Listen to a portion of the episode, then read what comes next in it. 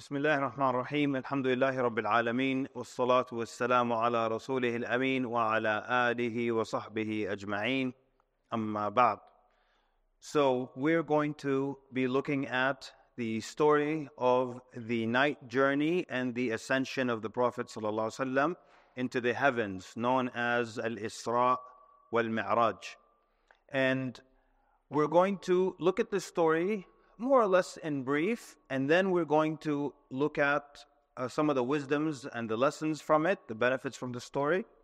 And I want to, to focus on something in particular, and that is indicating that the story happened to the Prophet ﷺ in body and in spirit, that it was not a dream. As you will find some authors today saying that, claiming that it was just a dream that the Prophet ﷺ had and it was not in body and in spirit. I want to also focus on that aspect of it.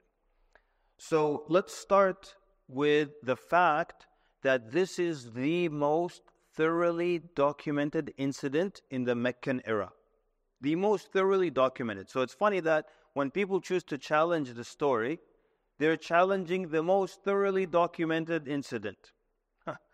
so there are 20 narrations in Sahih al Bukhari through six different companions on the story of Al-Isra and Mi'raj. There are 18 narrations in Sahih Muslim through seven different companions. Besides the fact that Allah subhanahu wa ta'ala mentioned some of its incidents in Surah Al-Najm and in Surah Al-Isra. So let's start with the verse in Surah Al-Isra. Allah subhanahu wa ta'ala says, أعوذ بالله من الشيطان الرجيم بسم الله الرحمن الرحيم سبحان الذي أسرى بعبده ليلا من المسجد الحرام إلى المسجد الأقصى الذي باركنا حوله لنريه من آياتنا إنه هو السميع البصير. So Allah subhanahu wa ta'ala bring, begins by praising Himself. Praise be to Him. سبحان الذي أسرى بعبده. الإسراء in Arabic الإسراء هو سير القافلة ليلا. So Arabic as you know is a very precise and very detailed language and there is a specific name for when the caravan travels at night. That's called al Isra. All right? I'm just laughing because um, I I, don't know, six or seven years ago, uh, there was someone who was so confidently telling me, no, no, Isra doesn't mean that. And he was so confident that I went back home that night and, and Googled it again and looked it up. And yes, it's exactly what it means. But I shouldn't have listened to him. He was just Arab Confident yet wrong. All right, anyways, I'm kidding for those who don't get it. I'm kidding. So, al-Isra huwa sayrul qafila laylan. The caravan traveling at night, that's al-Isra. طيب. So Allah subhanahu wa ta'ala says, سبحان الذي أسرى بعبده ليلا. Right? You see it twice. The night is mentioned twice. So, glory be to him who took his servant on a night journey at night, right? Because Al-Isra is traveling at night, and then Laylan means at night. So the, the Mufassirin and the linguists say when you have the night mentioned twice, it indicates that the entire journey only took a part of the night. And that's exactly what happened. The Prophet ﷺ went in just part of the night from Al Masjid al Haram from in Mecca all the way to Al Masjid al Aqsa, Al Aqsa means Al Ab'ad, the furthest most. And at that time, there was no masjid that was more to the west than this masjid. It was the furthest western masjid, يعني, in the west direction. فthat it was called Al Aqsa, يعني Al Ab'ad, the furthest most. So, um, الذي باركنا حوله that we have put barakah, blessing around it. So the scholar said that means that there is barakah in the land. And of course, we're talking about the land of Palestine. May Allah free it from the hands of the Zionists. So the, the land is blessed. So they said that means its trees are blessed, its water is blessed, and the land itself has blessing in it from Allah subhanahu wa ta'ala. الَّذِي بَارَكْنَا حَوْلَهُ So that we may show Him from our signs. And Allah indeed is the, the all-hearing, the all-seeing. So that's in Surah Al-Isra, first verse. Allah subhanahu wa ta'ala is mentioning and referring to this verse, uh, to this incident. And this happened, the timing now before we begin, this happened after what is known as the year of sorrow. So this is after the death of Abu Talib, which in some narrations, three days later, in other narrations, two months later, Khadija radiallahu anha dies. So now the Prophet his protector from the humans outside of the house and his support inside the house. Both are gone. Then he takes the journey to At-Ta'if, which doesn't go well. And so the historians and the scholars refer to that year as the year of sorrow or sadness because of how saddened and how difficult life was for the Prophet So the timing is excellent now because now Nabi sallallahu is going to see some amazing signs of Allah subhanahu wa ta'ala. He's going to see Al-Jannah and he's going to see punishment in the hellfire. He's going to meet the prophets and lead them in salah and see Jibril in his original form and he's going to speak to Allah Azza wa Jal. So you can understand the upliftment that happens after uh, such a journey. Now, uh, in there, we said there are many narrations, so we're going to we're going to take like a mixture of all the narrations to more or less get the full story. So in one narration, the Prophet was at the Kaaba. In another narration, he was at his home when Jibril came to him and he opened his chest and took his heart out. So you'll find some of the books, some of the contemporary books will deny this. And they'll say, and they'll either skip it or say, in the dream, he washed his chest. Type. First of all, the first washing of the of the chest and the and the word of the heart of the Prophet ﷺ happened when he was five years old, right? So five years old was the first one, and now this is the second incident when he's much. This is much later, right? This is the um, which I forgot to mention. When does this happen? The Isra and Mi'raj journey. The scholars said some said one year before the Hijrah. Others said 13 months before the Hijrah. Others said 15 months before the Hijrah to Medina. Others said eight months. But there are about 15 different opinions here. But more or less, we're looking at a period of a year before the Hijrah to Medina. And so this is so much later. And the Prophet at this point is about 50. This is we're looking we're looking at 11 years or so. He's about 51 years. So the first one was age, age five, and now this second one is at age 51. So what prompted this? Because the Prophet is about to go on this journey that is a very difficult journey. He's going to see things that no human being can, can handle seeing.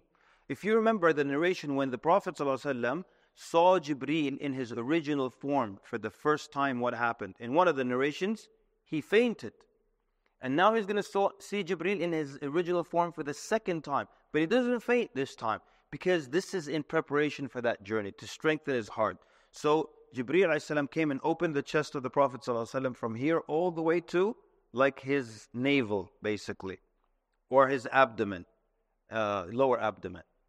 And the Prophet could see this. And I want you to understand when the companion said the Prophet was the bravest one amongst us, yani, we've got a number of things to discuss. Number one, those who denied this incident, they said, How can we believe in open heart surgery happening in the desert? طيب Habibi, what is harder to believe? Open heart surgery, which I'm sure is happening right now somewhere in the world as we speak. Someone's having open heart surgery. So this is something that we can under. What is a bigger thing to believe in?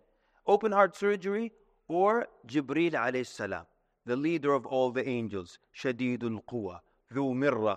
What is harder? To, which is the stronger thing to believe in? The bigger deal? Jibril alayhi salam.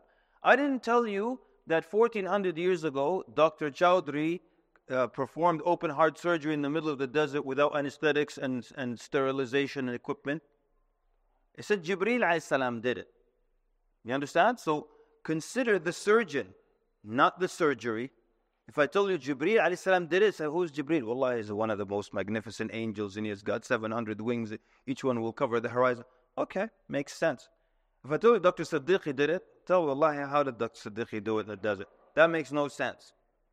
So consider the surgeon. When people want to deny what happened, you know what's interesting? Anas ibn Malik radiallahu anhu, he's the servant or was the servant of the Prophet sallallahu He said, I used to, kuntu ara athar al I used to see the scar of when the, where the Prophet's heart was opened. His chest was open. طيب. Do you think Jibril, مثلا, don't you think Jibril could have done it Without leaving a scar? Probably, right? If he could take his heart out well, and wash it and bring it back, he could also probably do it without a scar. But why leave the scar? So that Anas anhu will see it and he will tell us that he saw it. So it's not in a dream, it's not impossible. It actually happened. So, so the Prophet ﷺ, he said, Jibril split his chest open like this and took his heart and he washed it in a, a tist, which is like a bowl, a bowl like that has a flat kind of bottom of gold, and he washed his heart in it. He filled it with wisdom and he filled it with iman, and then he sealed it back. All right? Then, so this is in preparation for the journey. Then the Prophet says, they brought, he brought al buraq. Jibreel brought this animal that the Prophet is going to ride, and the Prophet described it very accurately. It's as if you can see it right now if you close your eyes, or if you can Photoshop an image of it, it's possible. Because the Prophet said it's white, and then he said, فوق الحمار ودون البغل larger than a donkey and smaller than a mule. Thus, can you see it? Yeah. You know what a mule looks like? You know what a mule is? Anyone know what a mule is? A, a mule is uh, a hybrid animal. Its, uh, its mother is a horse. وأبوه بقى حمار. His father is a donkey and the mother is a horse. That, that creates what is known as a mule. Okay, baghl. All right? If it's the opposite, لأم حمارة. Such a great opportunity to say that. If the mother is a donkey and the father is a horse, that's not a mule. Anyone know what that's called in, in, in English? No? It's called a hinny. H I N N Y. That's a hinny.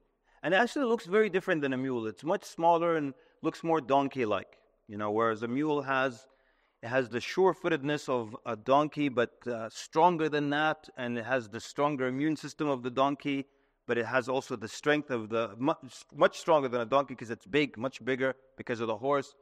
So it's like a really good mix, a good blend, but it is also an animal that uh, it's not a viable, it's not, it's sterile because just for those who are interested, do- the donkey has 62 chromosomes and the horse has 64 chromosomes and the mule has 63 chromosomes. What's the problem? In order to procreate, what happens? Your reproductive cells, they split in half, right? You get half from the father, half from the mother. But 63, how do you split that in half?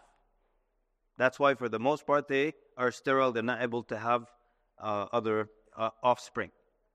And muhim, the point is that the Prophet said it's white and it's larger than a donkey and smaller than a mule. Khalas, you can see it. What about the narrations of wings? What about the narration that it has a human face and everything else was a horse? All these narrations are weak.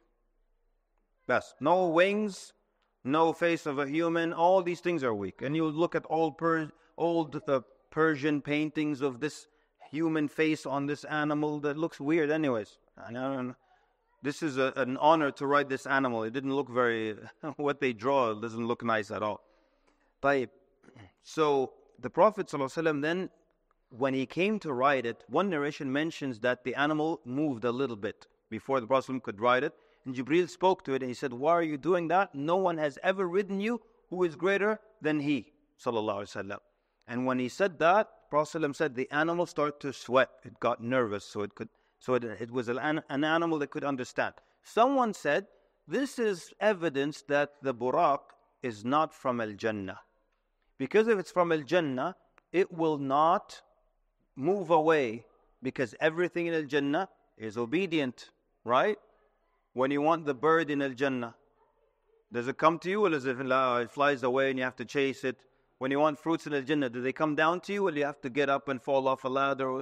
Everything is obedient in Al Jannah. So someone said this is proof that the Buraq came from another planet. And that's proof. Now we're in another world. Now and then he said this is proof that there are aliens also that exist and all this stuff. But so it's it's simple. It could still be from Al Jannah, but it was take it was put in a world and it was out of its element. Meaning the buraq is from Al Jannah. It never felt heat. It never felt sand in its eyes. It never felt jagged rocks, you know, against its hooves. And so it was in a world that was different to it, so it behaved differently. That's we don't have to create a new world where aliens live. It just could be from Al Jannah. But it's in a weird place. It's not from Earth, but it behaved differently. But then when Jibril told it, it reacted. And then the Prophet rode on this animal. And then the Prophet described how it moves. He says, where it puts its hoof, its stride, is at the, the end of where it can see. Meaning, if it can see that at the end, like at the horizon, that's where it puts its like that. That's one step. So you can see one, two, three, the insane distance that it can cover in no time. There is an explanation also from the scholars that makes a lot of sense. Okay? And that is that the buraq, it puts its hoof, but it jumps as far as it can see. So it can see until the end of the horizon here. So it jumps in the air and lands there. Then it jumps to the next point as far as its eye can see. And why does that narration or explanation make a lot of sense? It makes a lot of sense because it explains how later on, on the way back, the Prophet ﷺ was able to see the caravan with the missing camel. He was able to see it from up top, and he yelled out to the to the men where their camel was because he was able to see it from his vantage point. Makes sense? Makes sense? Yeah, it makes a lot of sense. Yeah? Excellent. طيب. So uh, so then the the Prophet ﷺ, this is the the Isra journey. The Prophet ﷺ rides this buraq, this animal, and goes from Mecca to Bayt al-Maqdis. This is a journey that took one month going and one month coming. And the Prophet ﷺ, because of how this animal moves, you can understand how he did it. In a very short period of time, he was at Bayt al-Maqdis. And they, we have a different a number of narrations here, but one of them is that they arrived at Bayt al-Maqdis. Then the Prophet ﷺ says, فربطت الدابة بالحلقة التي يربط بها الأنبياء أو يربط فيها الأنبياء. So I tied the buraq down or at the post where all the prophets tied their animals. Because someone said the fact that the Prophet, the Prophet tied the buraq indicates that it was also from another planet and not from Al Jannah. Because Jannah animals are obedient and the buraq wouldn't go anywhere, so he wouldn't have to tie it down. But the Prophet told you why he tied it down. It's a very nice hint there. He said, at the same post where all the prophets tied their animals. So the Prophet ﷺ is saying, All my brothers, they came to this place, Masjid al Aqsa. And they all came all on worldly animals that would stray and go somewhere else if they didn't tie them down. And so they all tied down, down their animals in this post. And even though my animal's not going to run away, I'm going to tie it where all my brothers tied their camels. You understand? Like the in line with all, nobody's impressed. Yeah? Thank you very much, uh, Sheikh Ibrahim. Appreciate it. Okay, anyways. I like these things because I don't like aliens and talk about aliens, okay? Yeah. Plus, why would aliens come to yeah, the Arabian Peninsula? Everybody knows aliens come to America. All right, great.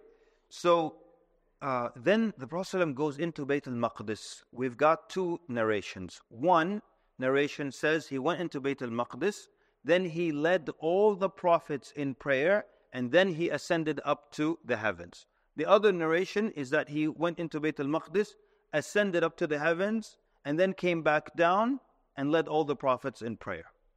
So, either way, what's important is what?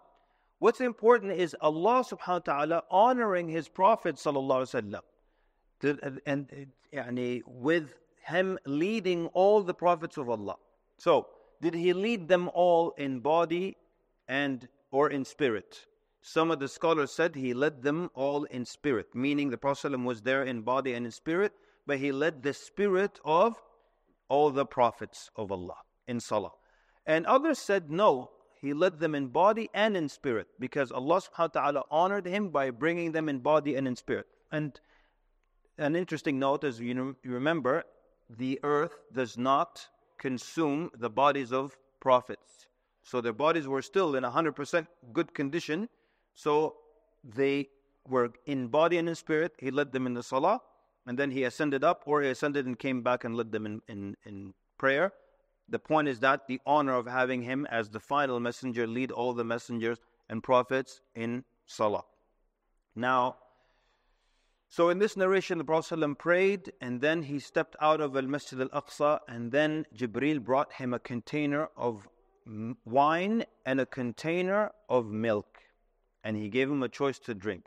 And so the scholar said this was obviously before wine became haram. Because if wine were haram, what would be the option or the choice? Uh, and if someone brings you beef and pork, is it a test really for you? So the Prophet ﷺ, as we know, never drank wine, not even before prophethood. So he took the milk. And Jibril alayhi tells him, أصبت الفطرة يعني your choice coincided or agreed with al-fitra, which is the natural disposition. And the milk represented al-fitra because the milk is a, is a liquid in its natural form, whereas wine has gone through a chemical alteration in order to become wine. So it's something that has been altered and not close to the fitra. So the Prophet ﷺ chose the the wine, I mean, sorry, the astaghfirullah. Prophet ﷺ chose the milk and he drank from it. Then the Prophet ﷺ said, Then the Mi'raj was brought forth. And the Mi'raj, Ibn Kathir rahimahullah says it's like a sullum, like a ladder. But basically, anything that takes you from a low position to a high position is a Mi'raj. Yani an elevator is a Mi'raj, escalator is a mi'raj, stairs is a mi'raj, uh, ladder is a mi'raj. But what's interesting, the Prophet ﷺ described the buraq in excellent detail to the point where if you close your eyes, you can see it. But never described anything about the mi'raj Not its color, not its shape, not its size, not how it moves, or anything. Just one narration says, then the mi'raj was brought forth. Then another narration says, ثُمَّ أُعْرِجَ Then I was, uh, then I ascended upwards and he didn't describe the instrument whatsoever. Who knows why? Who would like to take a guess? Why? Why didn't he describe the Mi'raj at all? Where is it taking him? Huh? None? Maybe. That's, that's, that's not bad. I never heard that before. Yes, Sheikh. Na'am? Okay. Possibly. Okay. So, can we handle those, uh, samahtum? So, so they said, the scholars mentioned that, first of all, we don't have any evidence. What's the Mi'raj going to do? It's going to take him beyond the, our first worldly heaven, beyond space. This is an insane distance and at insane speeds, something we cannot understand. So they said, number one, we don't even have proof that the Prophet understood the mechanism through which it works, let alone to explain it to the companions. How would they understand it if today we can't understand it? You see what I'm saying?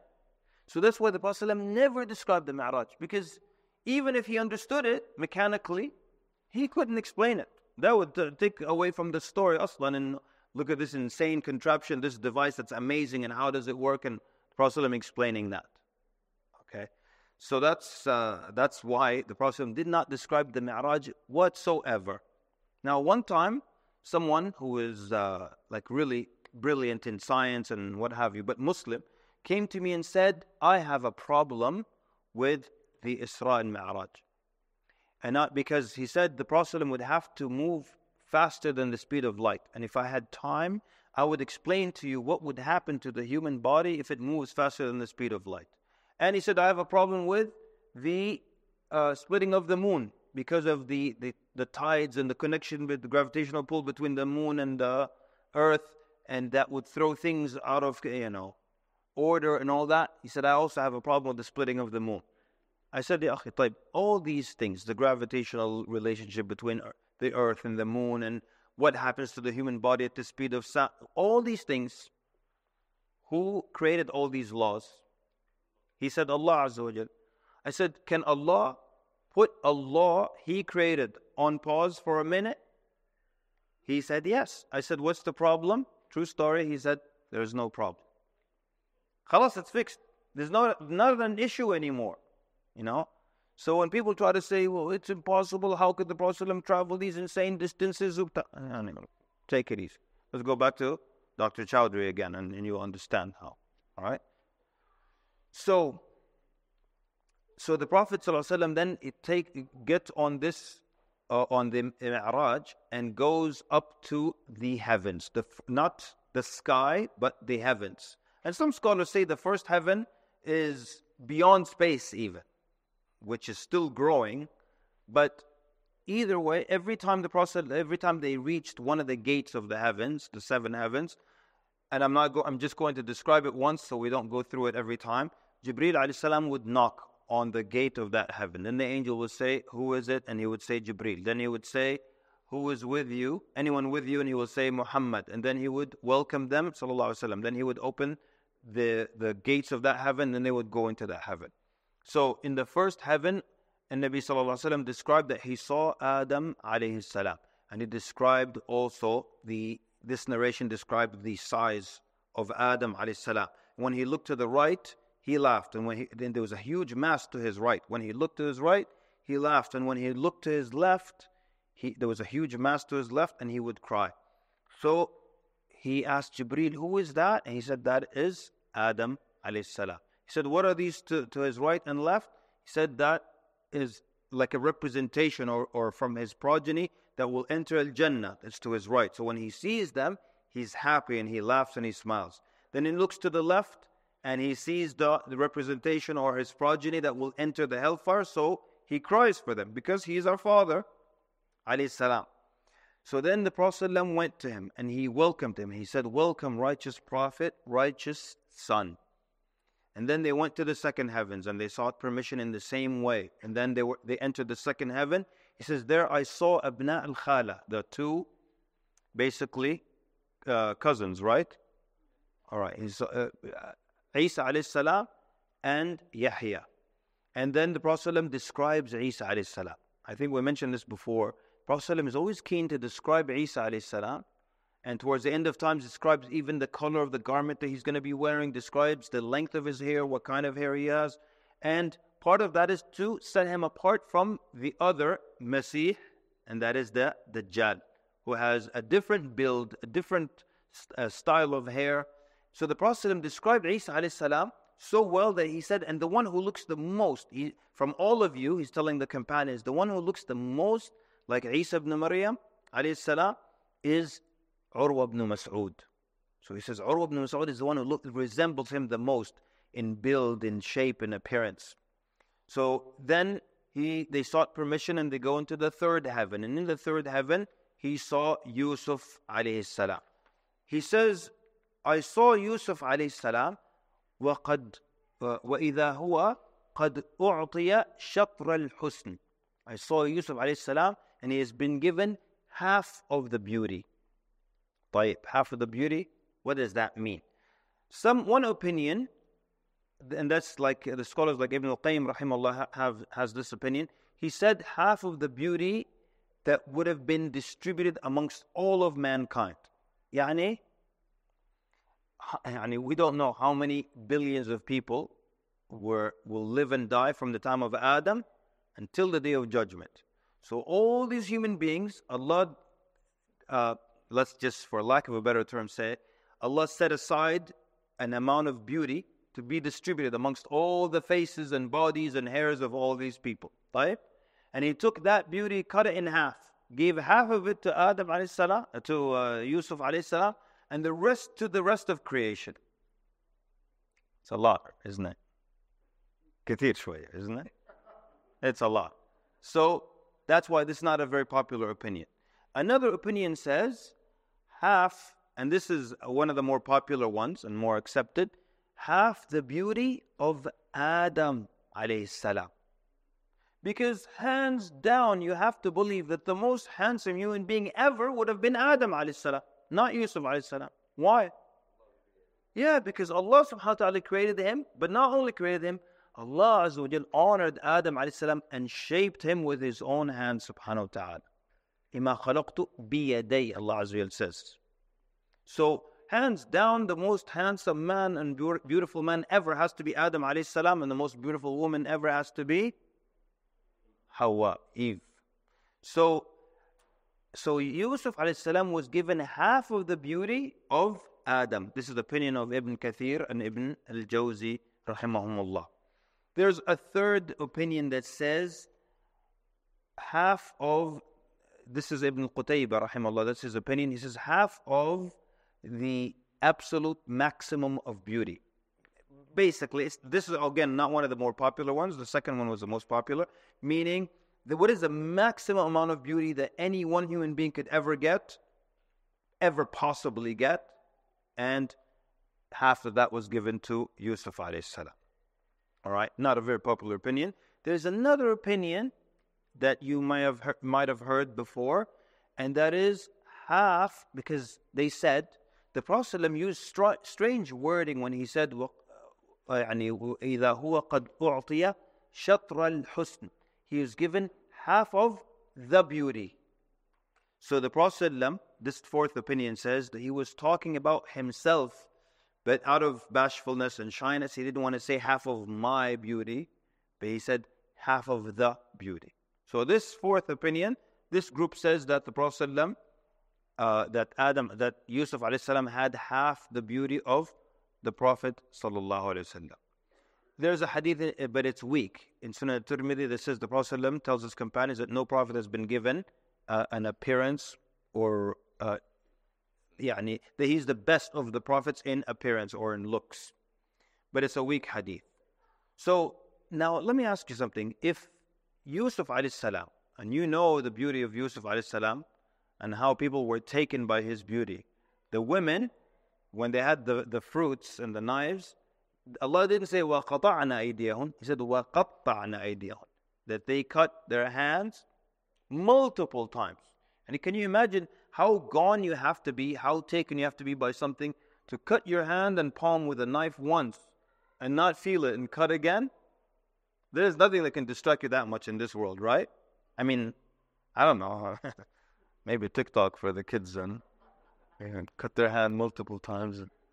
But nothing really, right? One cut, and you're like, you know, cursing whatever this thing that distracted you. Sah? And they said, in hada illa malakun kareem. This is like an honorable angel. It's not, he's not even a human.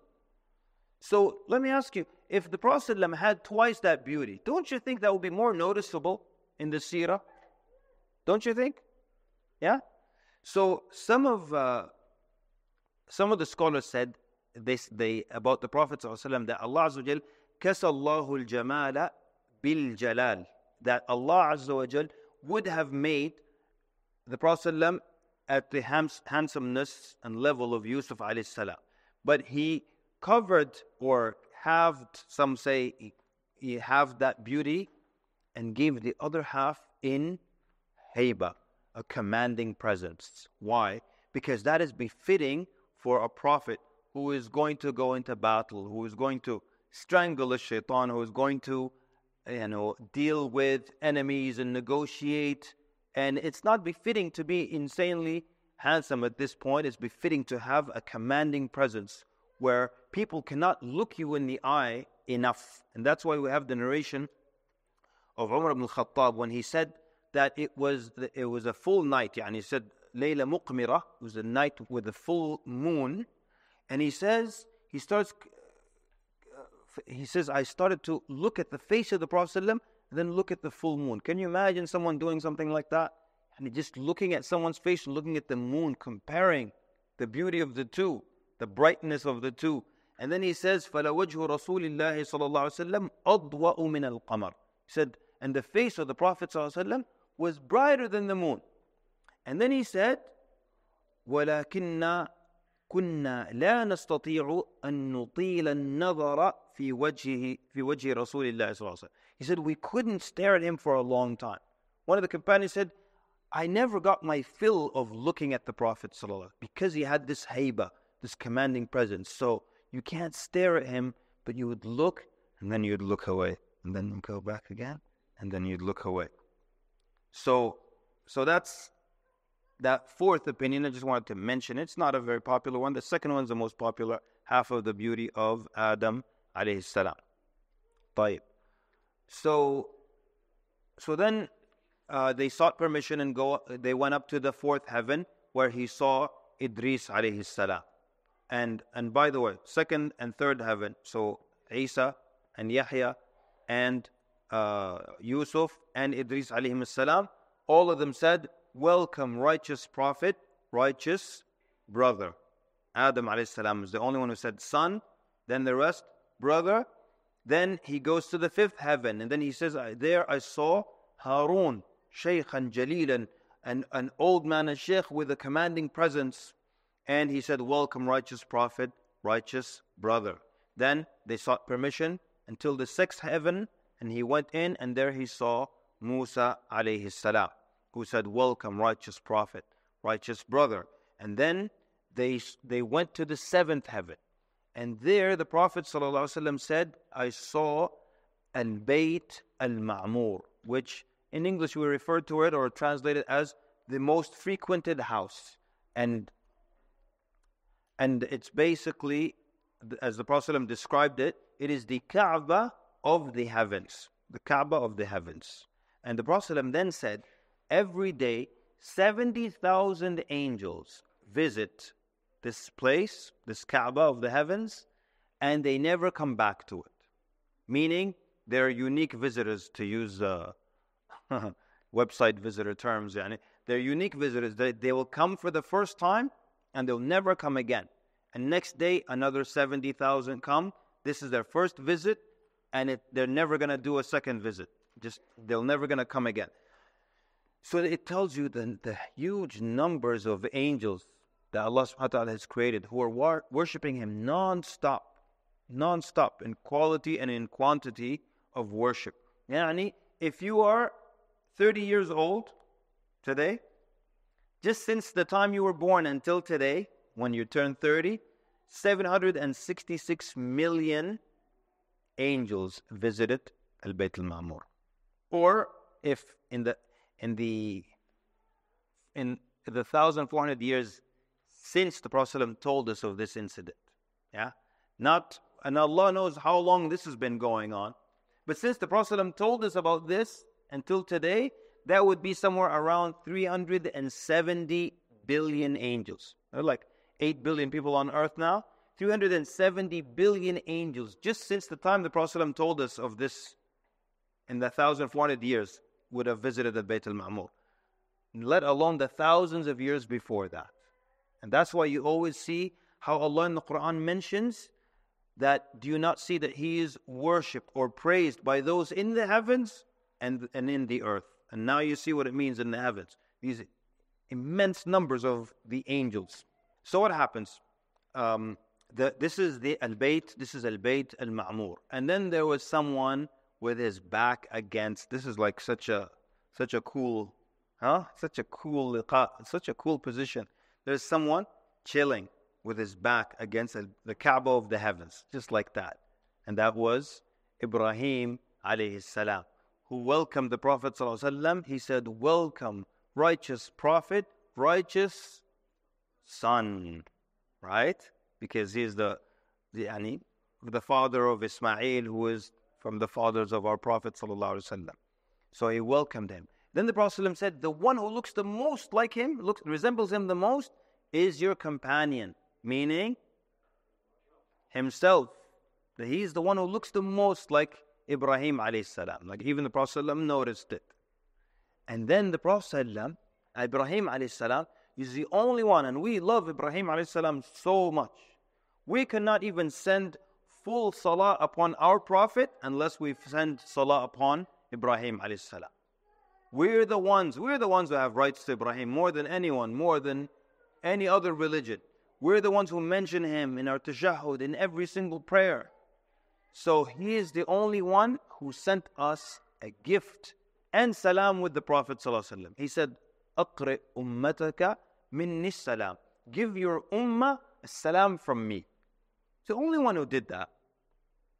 And then he says, then he sent us a gift. He said, Tell them that Al Jannah has very fertile soil. And to plant something in Al Jannah, you say, Subhanallah, Alhamdulillah, Allahu Akbar, and La ilaha illallah.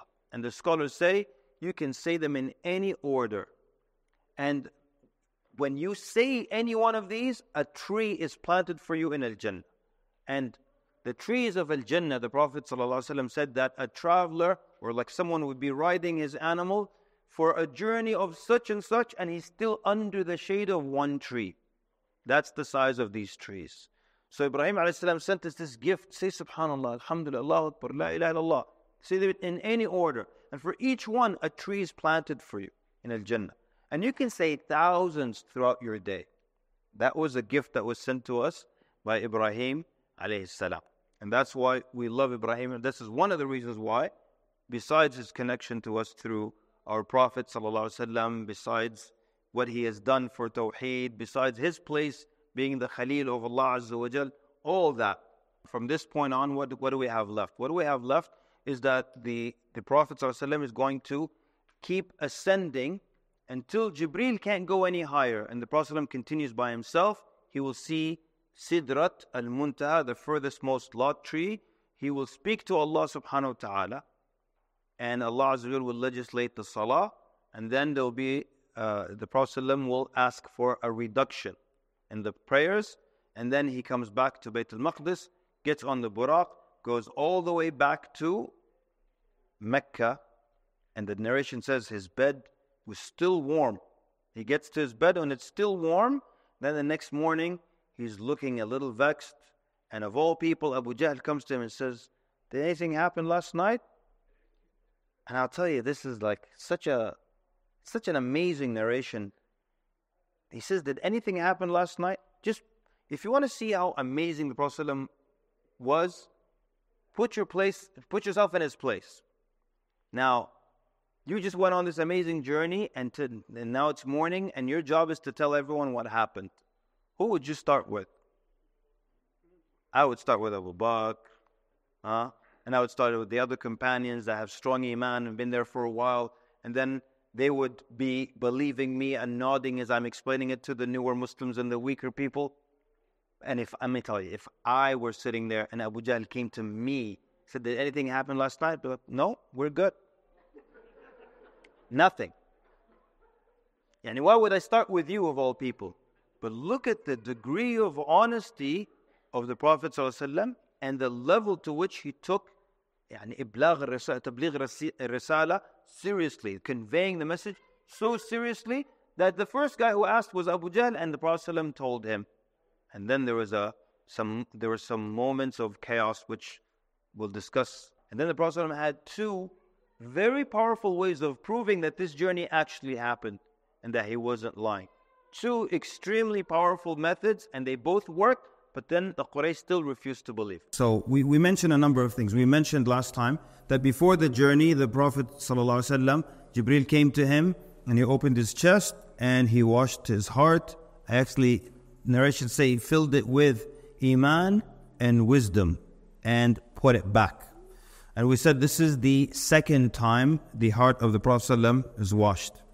By the way, just as an interesting note, uh, so we mentioned there two times, but there are some scholars who said it was even four times. And there are some scholars who said the Prophet's heart was washed three times. And if you want all the four, they say one when he was five years old, right? When he was five years old, he was with Bani, Bani Sa'd. Very good. And uh, he was with his foster mother, Halima. We refer to her Halima as Sa'diyah. Sa'diyah means from Bani Sa'd, from that tribe. But her name was Halima bint Abi Dhu'ayb. So when he was five, that was the first one. Then they mention, and the, the evidence isn't strong for it, some scholars said when he was 10 years old, it happened again. Others say when he was 40, right before the, the third one now, right before being sent as a prophet. But these two, and there's some doubt about those two, like as far as the evidence is not authentic and, and strong. The fourth one is the one that we mentioned before the Isra and Mi'raj. But I did want to bring uh, a, few questions. The first one is, couldn't Allah subhanahu wa ta'ala or Jibril alayhi salam fill the, the heart of the Prophet sallallahu with the Iman and wisdom without opening his chest, taking it out while he sees all that. Like, it, it could have been, right?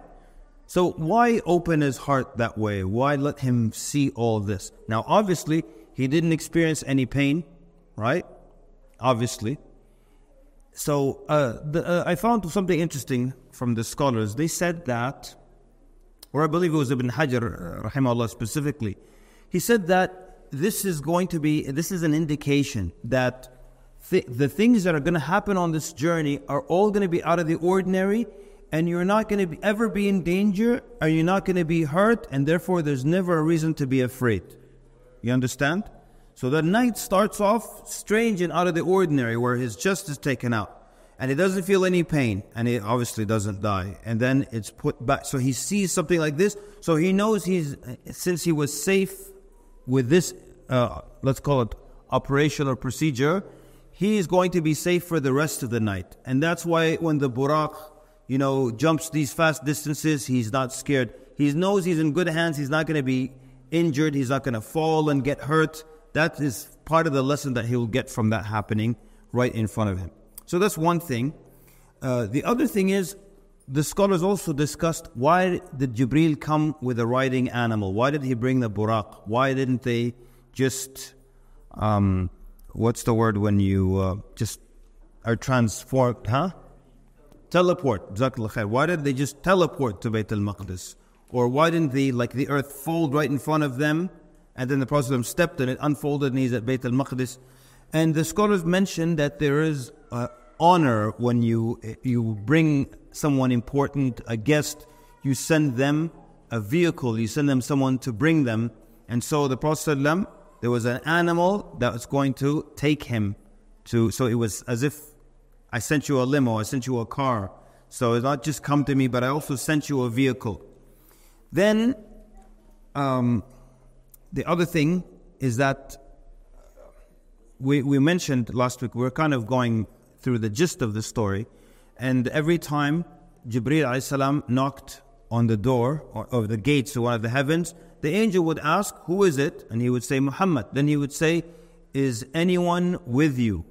So and some of the scholars commented that the angel sensed that someone was with Jibril. And then he would say, Muhammad. Then he would say, Has he been sent? Yani, has he been sent? Or it's as if you can add between, you know, brackets, has he been sent for? So every every time in the gates they asked, Has he been sent? Or has he been sent for? So you might think, and has he been sent as a messenger? Ursil yani, risala, like he became a prophet. Has he become a prophet yet? And you would imagine that the angels in the heavens would know when the Prophet was sent for and became a prophet of Allah Azza wa Jal. So there are uh, three things here concerning that. The first is that has he been sent yani, for to ascend up to the heavens? Which brings to the third point that from honoring the Prophet ﷺ, all the angels knew that he was going to come visit the heavens. But it's as if they didn't know that he was already sent for. So when they when they when the Prophet when Jibril knocked, he would say they would say, Has he been sent for? Yani, he's been sent to come up to, to for the visit, for the journey. So they meant didn't mean as a prophet, but they meant as to come up to, to the heavens. Then others said that is ta'ajjuban, yani they were amazed that, oh, has it been sent already? Like the, we didn't know that he was with you. And then, as I said, the third one is that they, they knew he was coming, but they just didn't know it was that time. That's just a, in case you're reading on your, by your own, on your own, and then you see that has he been sent? What does that mean? They didn't know that he was a prophet. He's, has been sent as a prophet some years ago. Like we're like a year or so before the hijrah and the angels in the heavens still don't know the Prophet ﷺ was sent to humanity. But that's not what it meant. Allahu A'lam. Uh, the last question or thing to discuss why did the Prophet ﷺ ascend from Bayt al Maqdis? Why not ascend from yani, to the heavens? Why did he go to Bayt al Maqdis and then ascend from Bayt al Maqdis to the heavens? Like, why not ascend from the Kaaba to the heavens? Um, so the scholars did mention that, first of all, Bayt al-Maqdis, besides being a, a site that was visited by all the prophets of Allah Azza it's also uh, a place that is uh, that has significance to uh, Isa alayhi salam and to Ibrahim alayhi salam, to all the prophets. But also the Kaaba at that point was not the Kaaba that we, we venerate today. It was loaded with 360 idols inside and idols outside, and there was shirk. And by the way, where was the Qibla at this point? Bayt al Maqdis still, right? So you see why Bayt al Maqdis had its, its place. And the, the Kaaba still obviously had its place. But, and on top of that, another point. The prophets are going to meet and pray behind the Prophet sallallahu alaihi wasallam. Do you see that being appropriate in, in Al Kaaba? Yeah? With its idols, with, uh, you know, people all over the place. Like, it, it is not as a, a secluded, I guess, in a, for lack of a better term back then, location as uh, Bayt al Maqdis would have been. Anyways, just some interesting uh, thoughts. But basically, then the second thing is we, we, we went through last time the Prophet ﷺ ascending from one heaven to the next, and then he would meet different prophets at different levels of these heavens. And the scholar said that there isn't a significance for or, or a reason or wisdom behind why Isa and Yahya alayhim salam were in the second heaven and why uh, Yusuf salam was in the third and why Idris was in the fourth. But is there a significance as to why these prophets? Yani, why wasn't Sheeth there? Why wasn't Noah there? He's one of the five greatest prophets. Why wasn't, uh, pick anyone, Ash'aya, Armiya, Aramaya, you know, the other prophets, right? So the, the Ibn Hajar rahimahullah tried to come up with some, uh, some possible wisdoms. He says, Adam alayhi salam, eh, with each one of the prophets that he met, there was something relevant to the life and the story of the Prophet sallallahu He said, Adam alayhi salam was sent out of a magnificent place and a place that was very beloved and dear to his heart, he was sent out of Al Jannah. And of course, later on, he will return to it. And the Prophet ﷺ was sent out of a city that was very beloved to him, and that was Mecca, and he returned to it victorious.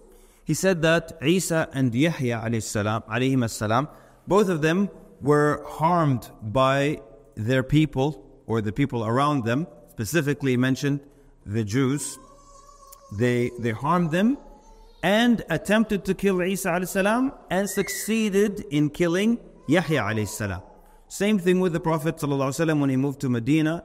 He was harmed by the Jews of Medina and they attempted to kill him. And the lady at the end, to, uh, when they conquered uh, at the end, the lady was able to put the poison into the meat. Then he mentioned that Yusuf alayhi salam, he was betrayed by his brothers or like his family. And when Allah subhanahu wa ta'ala gave him the upper hand, what did he do? He forgave them. And the same way, it's like the family of the Prophet meaning his kinsmen, let him down and sent him out. And then later on, he got power, conquered Mecca, and came back, but yet he just forgave them. Harun alayhi salam, um, if you know the story of Musa and Harun alayhim salam, you'll know that Bani Israel, they loved Harun alayhi very much. They loved Harun a lot. And Musa was uh, a little like stern and kind of uh, a little harder on them, but they had they always would go to Harun alayhi. So uh, he was loved by his people, and in the same way, Muhammad was very much loved by his followers, the believers. Then he mentioned Musa alayhi and his, his significance being there, he is a, a prophet who has suffered a lot from his people, his, both those who believed in him and those who didn't believe in him. And in the story of Musa, is a lot of, uh, there are a lot of messages for the Prophet and that explains also why Allah mentions the story of Musa and the name Musa 136 times in the Quran. So there's a, a lot of mention there. Then uh, Ibrahim alayhi salam, of course, he is the one who raised the foundation of the Kaaba. He's the one who purified the house, and he is the one who, like uh, you know, Hajj, the story of Hajj, everything has its origins with him. So it's understandable why Ibrahim alayhi salam was there. So I believe we ended with we the last thing we spoke about was Al Bayt al Ma'mur, which we said was the we spoke about it, right? Right? Okay. So what was the the Kaaba of the heavens? And we said the Prophet ﷺ mentioned that every day 70,000 angels will visit this house in the heavens. And it will be their first and their last visit. They will never come to it again. And every day 70,000 will come and so this week, Monday, 70,000 visited, and Tuesday and Wednesday. Just this week, how many angels visited Al Bayt al Ma'mur? Or as we said last time, since the Prophet ﷺ spoke and told us about this, and it's been going on for Allah knows how long, since the Prophet told us about it until today, how many angels have visited? I think we gave a number, it was like 376 billion or something like that, right? Anyways, so um, and then we mentioned the visit, uh, the meeting with Ibrahim alayhi salam. Yeah, I remember that he said, "Welcome, righteous son, righteous prophet," whereas all the other prophets said, "Welcome, righteous brother, righteous prophet." And then Ibrahim salam sent us a gift. Anyone remember? Well, really two gifts. One, he sent us a salam, and he's the only one who did that. He said, "Aqri ummataka minni salam." Give your ummah salam from me and then let them know that Al Jannah has very fertile soil. One narration says, not enough trees. He's going to now give us a tip so we can plant trees. What is it? Subhanallah, Alhamdulillah, Allahu Akbar, and La ilaha illallah. And every time you say each one, a, pl- a tree is planted for you in Al Jannah, in your palace in Al Jannah. And the Prophet mentioned in the hadith that the trees of Al Jannah are so huge that you will travel for a long distance and you're still under the shade of one tree. So, right now, as you're sitting here, you can be just planting trees. You can plant easily 2,000 trees before you get up from here, before we're done, inshallah. So, you can be listening and planting. People ask you, What do you do for a living? I'm a doctor, but I'm also a farmer. What do you do? I plant trees. What kind? Not sure but I'll see them one day, inshallah. Can I visit you? Mm, you have to do something before you. All right, wonderful. Um, so then, then, and Nabi sallallahu alaihi wasallam, he got to what is known as, or or he after meeting with Ibrahim alayhi salam, they ascended, kept climbing higher.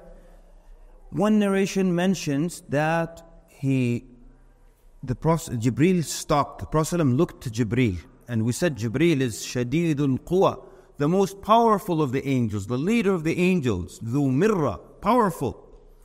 And he looked like he was about to collapse upon himself. And he says, I cannot take one more step. He said, If I take one more step, I will burn up.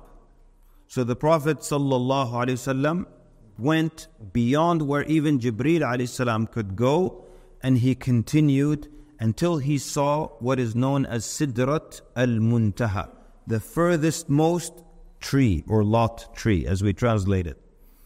And the Prophet describes that the tree, and it wasn't really that beautiful. It, he described that it had large leaves that looked like the ears of elephants, he said. They looked like the ears of elephants and it had its fruits look like they were clay jugs, you know, the clay jars. And basically describing something very earth tone, nothing so special. And then some of the light of Allah, some of the light of Allah touched this tree, and the tree completely transformed. And the Prophet said its colors became indescribable. But what's amazing is that the Prophet ﷺ had of the most eloquent tongues. And when he says, I couldn't even describe the colors. One narration says it's like, I didn't, I didn't know the colors. It's like new colors. Okay, how do you describe a new color? Right? And uh, one narration mentions gold butterflies appeared and started fluttering around it. So it became so beautiful, transformed, and that's just from some of the light of Allah touching this tree. And then the Prophet ﷺ advanced and this is where he spoke to Allah subhanahu wa ta'ala. And Allah Azza wa Jal commanded the prayer. And he was commanded for himself and for us that we will pray 50 times within the, within the night and day. Yani in our day we would have 50 prayers. So the Prophet ﷺ comes back down and he meets Musa alayhi salam. He speaks to Musa alayhi salam. And Musa alayhi salam asks him, What has your Lord commanded from you? All right. Oh, by the way, I forgot. Um, with Sidrat al Muntaha, there's a narration that says Jibril, he asked Jibril about the tree and he told him this is Sidrat al Muntaha, which means that he got with Jibril to this level and then he advanced beyond it by himself. And Jibril told him that this is uh, the furthest most lote tree and that there are four rivers running beneath it, two rivers that are hidden, and uh, meaning from the rivers of Al Jannah, and then two from the rivers of the Dunya. And the Prophet specifically mentioned the Nile and the Euphrates River, and Nil wal Furat. Um, and uh, يعني any any well anything significant about those two, the Nile and the Furat? طبعا the Nile is the greater one ما في كلام but yeah I mean longest longest river in the world and all the, the, the, the life and the civilization that uh, that comes around these two. The Furat obviously is in a very important area. It's in uh, Iraq and Ibrahim alayhi salam and all, all these prophets.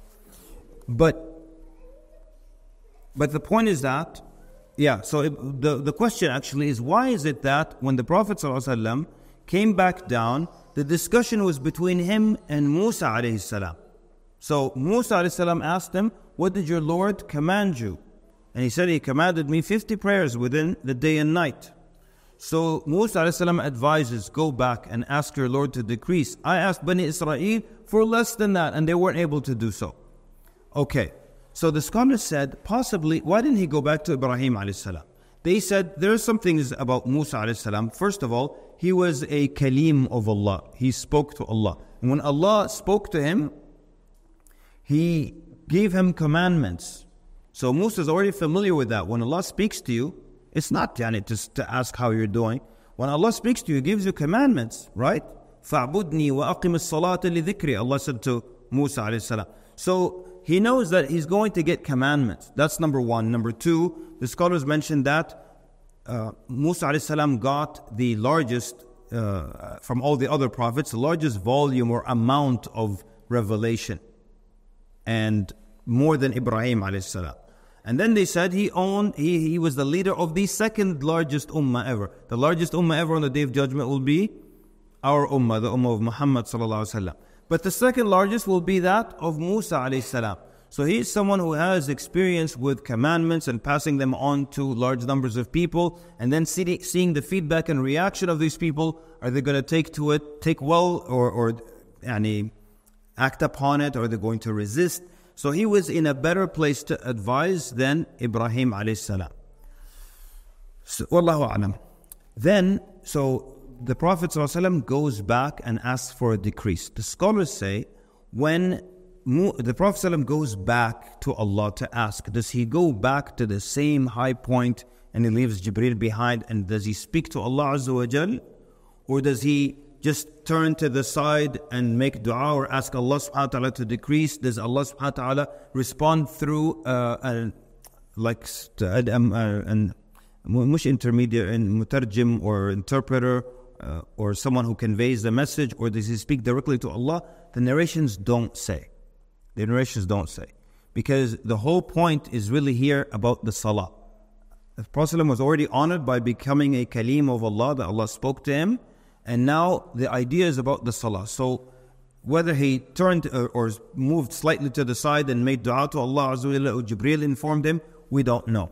So the first time, the Prophet goes back and the salawat are decreased by 10. So they become 40.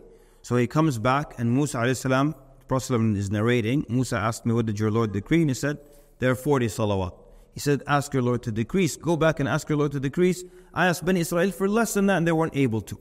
So then he goes back, sallallahu alayhi wa For the second time, 10 are knocked uh, off. So now it's 30.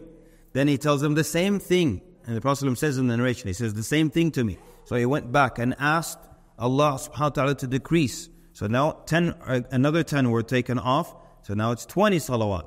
Then Musa says the same thing. Then the Prophet goes back and 10 are taken off. So now they're 10. This was the fourth return. And then Musa says the same thing, and the Prophet goes back, and five are taken off. So now how many remain? Five. So he goes back when Musa asks him, and he says, There are five. And Musa says, Go back and ask your Lord to decrease. I asked Bani Israel for less than that, and they couldn't do it. Can you imagine that? When, when you see the, the when you read the story of Musa with Bani Israel, just every corner they gave him a hard time. Every corner they disobey, or they cut corners, or just unbelievable. So they couldn't even do less than five. So the Prophet ﷺ said, uh, let me see where this is. And so the Prophet ﷺ here says that he felt ashamed for how many times, from how many times he went back to Allah Azza wa. Says like, I just feel ashamed from how many times I went back to Allah subhanahu wa ta'ala. And like how many times could you, and we're not even comparing to Allah and no one is comparable to Allah Azza wa but if someone does you a favor, like, I don't know, a judge or some governor or something, and you go to his office and they do something for you, and you knock on his door, I come back and say, you know, something, I'm sorry, I changed my mind. Do you mind changing it to this? I'm like, sure, absolutely no problem. Then you go and you, I'm sorry, no, I'm so, just one more. Then third time, now, uh, I'm so sorry. Yani this is a human being. When Allah we don't compare Allah to, to His creation. But this is a human being, and you, how many times could you knock on someone's door without feeling bad? Even if they're not important, you'd be like, I'm so sorry, wallah, you know? So the Prophet says that I have uh, felt bad from how many times I kept going back to my Lord. And when the Prophet said that, a caller called out, Nada munadin, yani someone called out, O Muhammad, they are five in execution, in ada, you do them you, in execution, they are five, but 50 in reward. So multiplied by 10.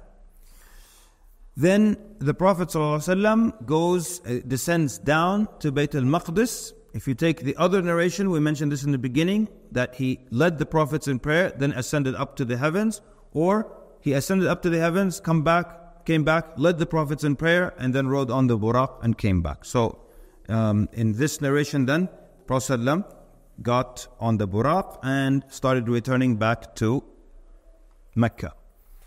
There is a narration that mentions on the way back, he saw a caravan that was on their way to Mecca. And they had lost a camel of theirs. And he, t- he yelled out to them that your camel is in such and such a place. And we said this could be explained by what we mentioned last time, how the Buraq moved, that he jumped from where he was until as far as his eyes could see or the end of the horizon. So the scholars who mentioned this, or the Mashayikh who explained it this way, they said, while he's in the jump, he saw from his vantage point where the lost animal was or where the lost camel was, and yelled out to them that your camel is in such and such an uh, area. And there's also a narration that says they know they recognized his voice and they said it sounds like the Muhammad from Mecca sallallahu alaihi wasallam. Anyways, this narration mentions that when he landed near their um, like their uh, campsite and he drank a little bit from a container that had water and put it back and then he continued and made it back to Mecca and one narration says he made it back to his bed while his bed was still warm. Yeah? When your bed is still warm, that means you haven't been gone for long, right? You wake up at night, you get out of bed, do something, come back, it's still warm. That means you weren't gone for long. Okay. By the way, just an interesting point. um, if you're if you're in a desert and you find water and it belongs to someone, you're allowed to drink from it. So is just a fiqh issue. There's there's no ownership to water. So you could drink from it. And I had I had a relative who almost died of thirst in the desert. And they were like all ran out of water. And then they found a, a huge container that was covered and it was known that was, this was someone else's water. And two of them drank, and then one said, No, I'm not going to drink until I get permission. And the owner was far. He said, I waited until I got there, and then I asked him, he says, Yes, then I went back and drank. But, and that's why the more you know, the easier life becomes. Like he could drink from it, and uh, the owner wouldn't even have the right to say, No, it's my water, you can, you can die. I don't feel like sharing today والله ما علي كيفك حشرب وهتحمم كمان all right طيب so the Prophet in the morning he he was uh, at the Kaaba and of all people yeah yeah قد سألت ربي حتى استحيت so of all people Abu Jahl came to him and he, he, the Prophet narrates it himself. He said he was looking and he was worried and had all this uh, concern and anxiety and he had a perplexed look on his face. And Abu Jahl of all people came to him and he said, Did anything happen? Because he could see the look on his face. And this is what I was saying last time that and the Prophet when, when you put yourself in his place, you think, no, I wouldn't I wouldn't do the same thing. Prophet was different. Like, of all people, if you had to tell people of this journey that's hard to believe and all the miraculous things that happened, I would start with Abu Bakr. I would start with Abu Bakr. And then I would tell Ali ibn Abi Talib, and I would tell, you know, my wife, and I would tell all the believers that the ones that are most going to accept and, and believe in what happened. And then we start to, to let it trickle out. But the first guy who came was the worst guy. It was Abu Jahl of all people. He came and he said, Did anything happen? And the Prophet said, Yes. He said, What happened? He said, Last night I went to Bayt al Maqdis and I came back. And I would have just said, No, nothing. It's fine. So it's all right. Don't worry about it. Because I don't want him to, I don't want to start with him. I'll let him know later, tomorrow. but not right, not the first guy.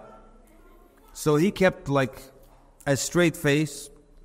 He said, uh, يعني first he said هل كان من شيء did anything happen he said أرأيت إن دعوت قومك إليك أتحدثهم بما حدثتني أتحدثهم بما حدثتني that narration says أرأيت إن دعوت قومك أتحدثهم بذلك if I call your people would you tell them what you just told me and the Prophet said yes and for the first time in their history he started to call everyone to listen to the Prophet ﷺ. And he used to hire girls to walk and follow the Prophet ﷺ and sing and drown out his voice so nobody hears it. They brought an-Nadr ibn al-Harith all the way from Ta'if to just come and follow the Prophet ﷺ and then when he starts preaching, he starts telling stories just to get the crowd away. And now for the first time ever, they're calling. So he starts to call. He said, Ya Ma'ashara bani Ka'b ibn Lu'ay He starts to call them all and they gathered. And the Prophet ﷺ told, he said, Tell them what you just told me. And the Prophet ﷺ said, Last night I went to Bayt al Maqdis and I returned in the same night. So a journey that takes them one month going and one month coming, Prophet ﷺ went in the same night and came back. And the narrator says, so people were between uh, put their reactions, putting their hands on their head and clapping their hands or clapping in disbelief. And this is a cultural thing. I always like to ask people, what does that look like? Clapping in disbelief. So I think Arabs know what that means, right? What? Yeah? Clapping in disbelief. But when I, when I ask people start doing this, like does not, it doesn't look like disbelief. Looks like you're, sta- you're starting an applause for someone, like in the movies. But it's like this. La Somebody tells you a huge lie, like, La ilaha This guy is such a liar, yeah?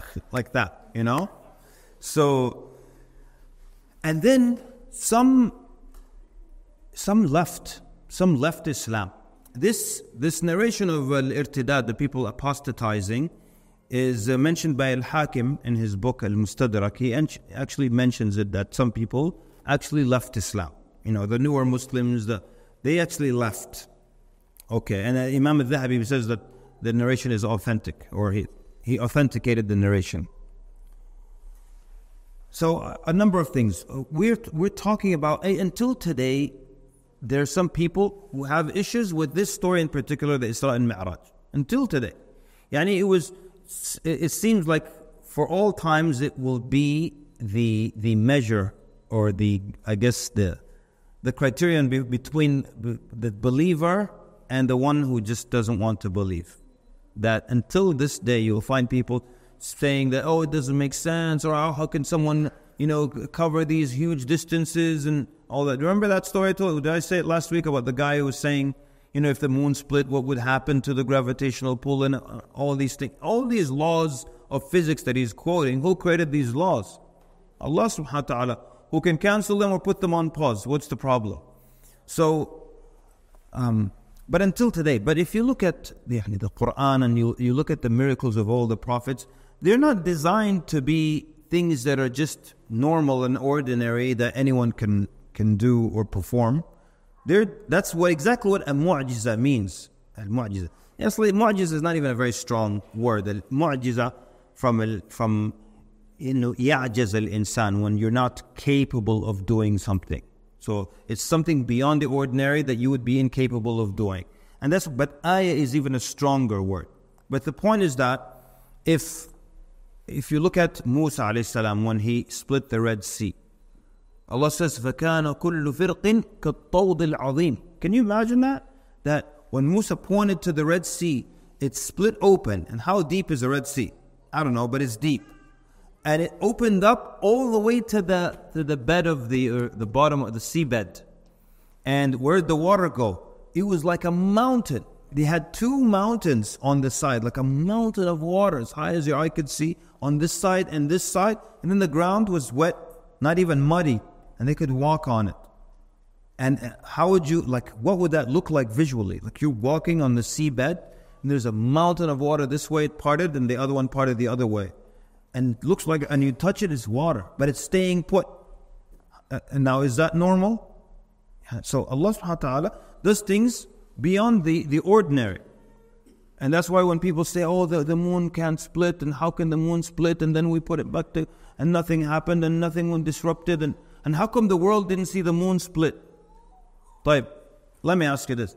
If I told you yesterday at 9.36 p.m., the moon actually split like this for 10 seconds and came back together. There were 200 people in the room. How many of you would have seen it yesterday? Don't put your hand up. Because that would mean, if you would have said that I would have seen it, that means yesterday at 9.36 you were staring up at the moon. Even if you were outside having a conversation with someone, the moon would split for 20 seconds, come back, you wouldn't even know. Unless your conversation was about the moon. So like how many people would see it? Anyways, the point is that, you know, when you, when you Google, uh, you know, is there a crack on the moon? You just, you will find video after video made by Muslims about how the, when the astronauts landed, they saw a huge crack. It, so many videos on YouTube and so many websites. So, oh, yes, there's a crack on the moon. One of our uh, Maghrib instructors actually called NASA, and, and, a lot of you guys, some of you work for NASA. He said, hey, he called NASA and said, hey, did you guys ever find the crack on the moon? He said, no. you guys know the joke, right? They said, no, all the, the, all the crack is in the Bronx. There's no crack on the moon. all right, or Detroit or whatever you want. Like, the point is that. there are things out of the ordinary. If you want to come and do calculations in physics, it's not, it's not going to work out. And if, you, and if it did work out, it wouldn't be something miraculous that only a genuine prophet of Allah could do. Moving on. So, then some of the people of, in the, of the Quraysh, they had been to Bayt al-Maqdis. So they said, some of us, and they knew that the Prophet ﷺ had never traveled to Bayt al-Maqdis. So they said, some of us have seen Bayt al-Maqdis, so describe it to us. So the Prophet ﷺ, he described what he saw. He went at night. It wasn't a tour of the architecture of Bayt al-Maqdis. He went in, led the prayer, and then ascended from that point. Then he came down, according to the other narration, didn't even go inside, got on the Buraq and rode back. Like how much would he notice its architecture? So he described it uh, roughly. Yani, there's some of you who've been praying here. Like since this area has been built, uh, how many windows are in here? Don't count them now. How many windows? How many lights? It's not fair to ask you that. Even if you've been praying here for three years, it's not fair to tell you how many light bulbs. They ever count them? How many fans type?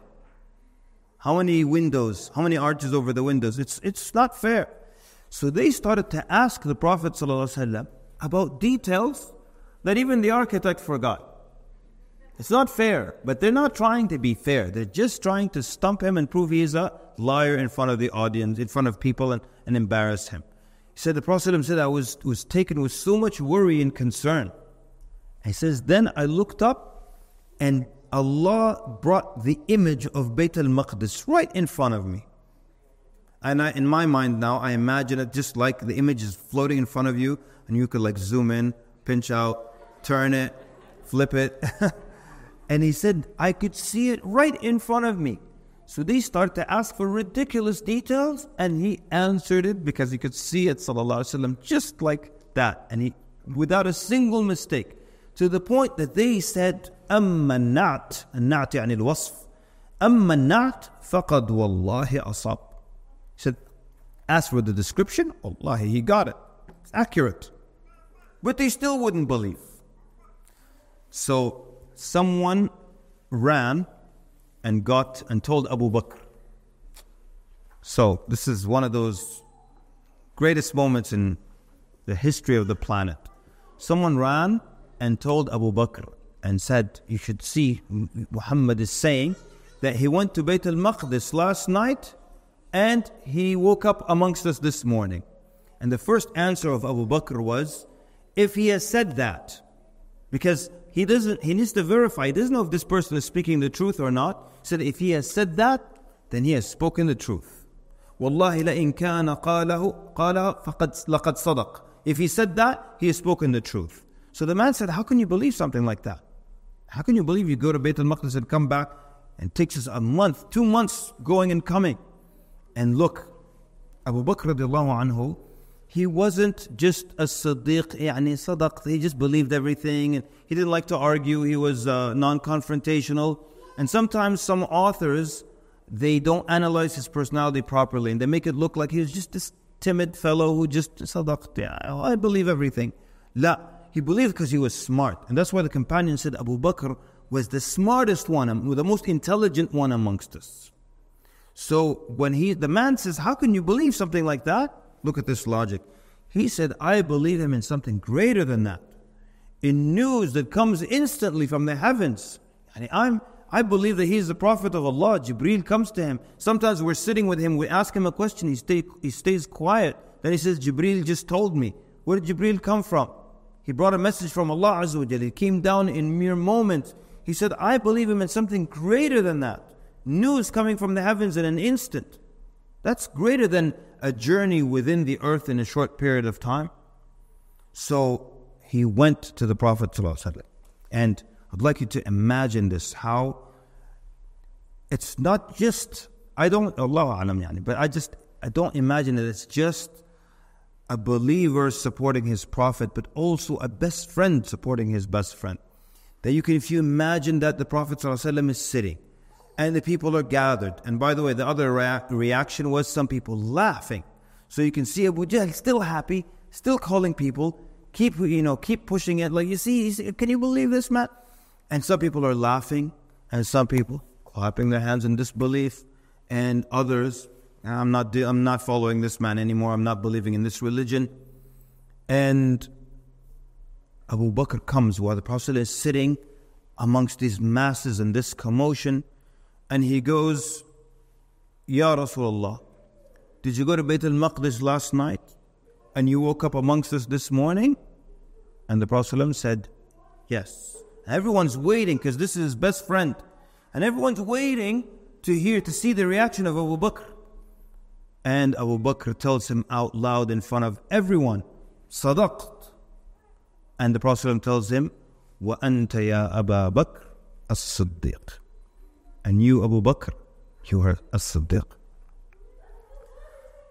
Other narrations said that the Prophet would ask him, and he, as he would explain, he would say, Sadaqt, ashhadu innaka Rasulullah. Sadaqt, I bear witness that you are the messenger of Allah.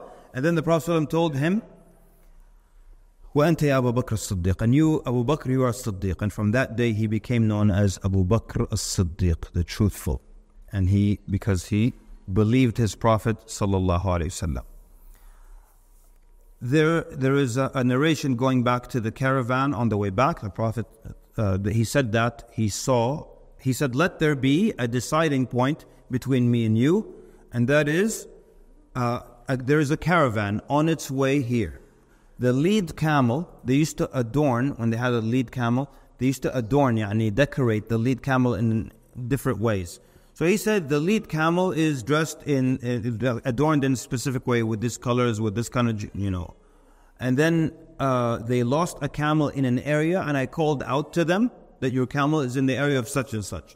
And they had a container of water that was covered. I drank from it and I covered it back. They said, okay. That will, that will tell that will tell us if you're speaking the truth. What is how far away are they? And based on the distance where the Prophet saw them, you could estimate they're like a day and a half, they're half a day away. He said they'll be here on the day of such and such. And they said, okay, that will be our deciding factor. Because there's no way he could have at night gone to this caravan that was a day or a day and a half or half a day away and come back half a day and, and still wake up there and tell. There's no way he would know something like that. So the next day or the day of, they were all out in the morning early, awaiting. And then, sure enough, from the horizon, they see a caravan approaching.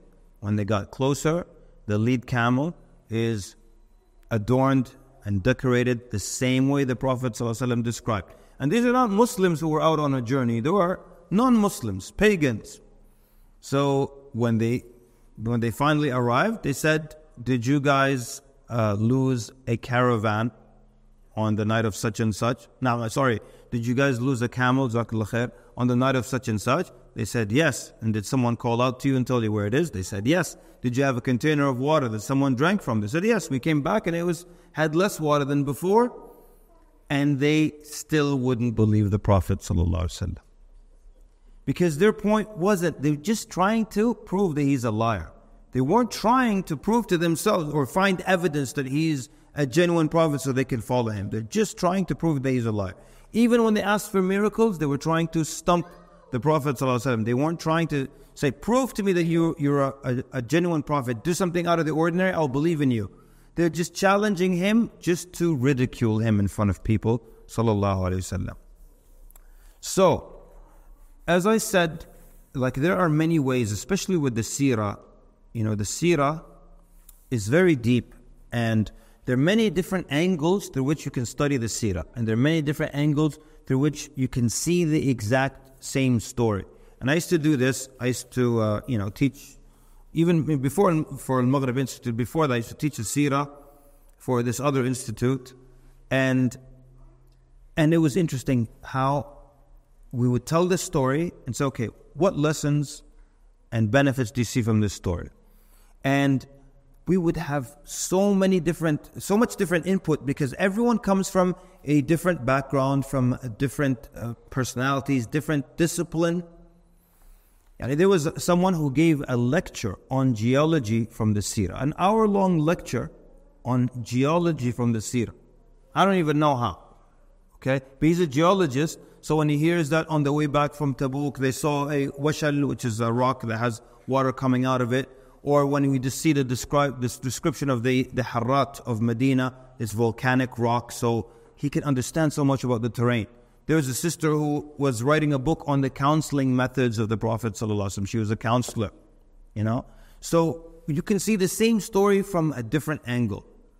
And and I used to when I used to teach this class, I, w- I used to be able to tell people their profession just from what they see in the store. Like someone would say, "I see this in the store. Are you in, are you an educator? Do you teach? Yes, actually, I'm a teacher." Someone would say, "I saw this. Uh, do you work in sales or something like that?" Yes, actually, I do work in sales. Like that's how deep the seerah is. That everyone can look at it from a different angle, and you can just keep piling and piling the gems from the seerah. But I did want to focus on the idea that the, the Isra and Mi'raj journey happened in body and in spirit, that it was not a dream. And there's a lot in the story that says this happened in body and in spirit and not a dream. So that's my focus because we also kind of, uh, every time we deal with this story, we're dealing with people who say, well, this is not possible and this could not happen and this, according to physics, this is not, you know. So we're talking to those people specifically. So, from all the possible angles, I wanted to take this angle and say and argue that the Isra and Mi'raj journey happened in body and in spirit. It was not just a dream, and it was not the spirit of the Prophet in the dream having these experiences. The first thing is when we look at the verses that we began with last time in Surah Al Isra, Subhanallah asra bi'abdihi. The scholars said when can you refer to someone as a abd? And when do you refer, if it just happened in spirit, would that spirit be called the abd of Allah, the worshipper of Allah? Abd hina, an interesting point. So the word abd in Arabic means worshipper, and it also means like servant or slave. And so when Allah subhanahu wa ta'ala refers to the Prophet as his abd, he means in, uh, in the sense as uh, that he's his worshipper. Why? Because the highest level you can attain is to become a worshipper of Allah Azza wa Jal.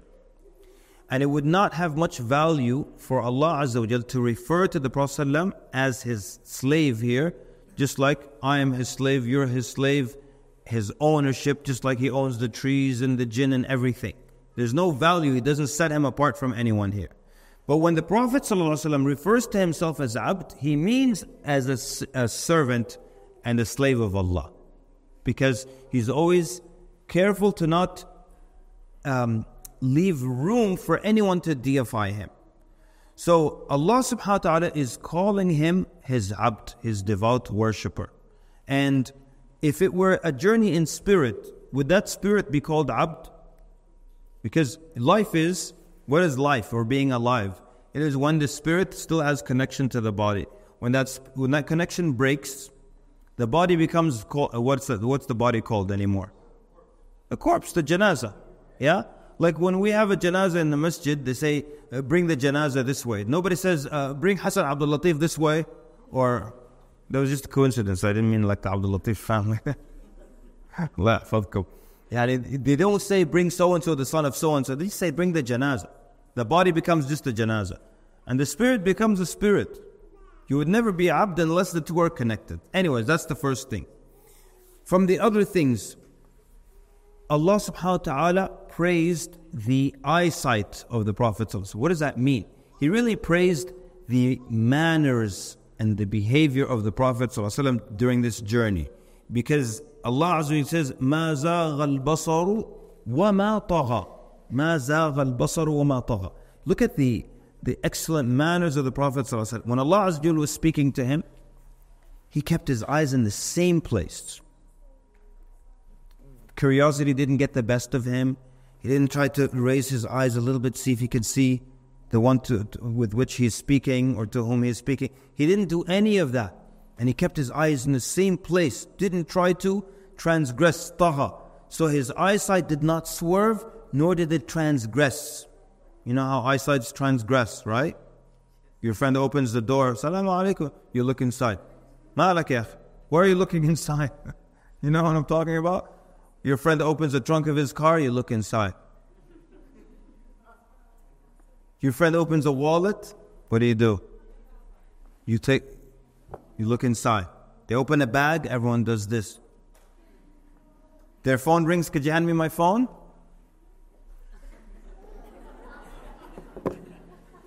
Eyesights transgress.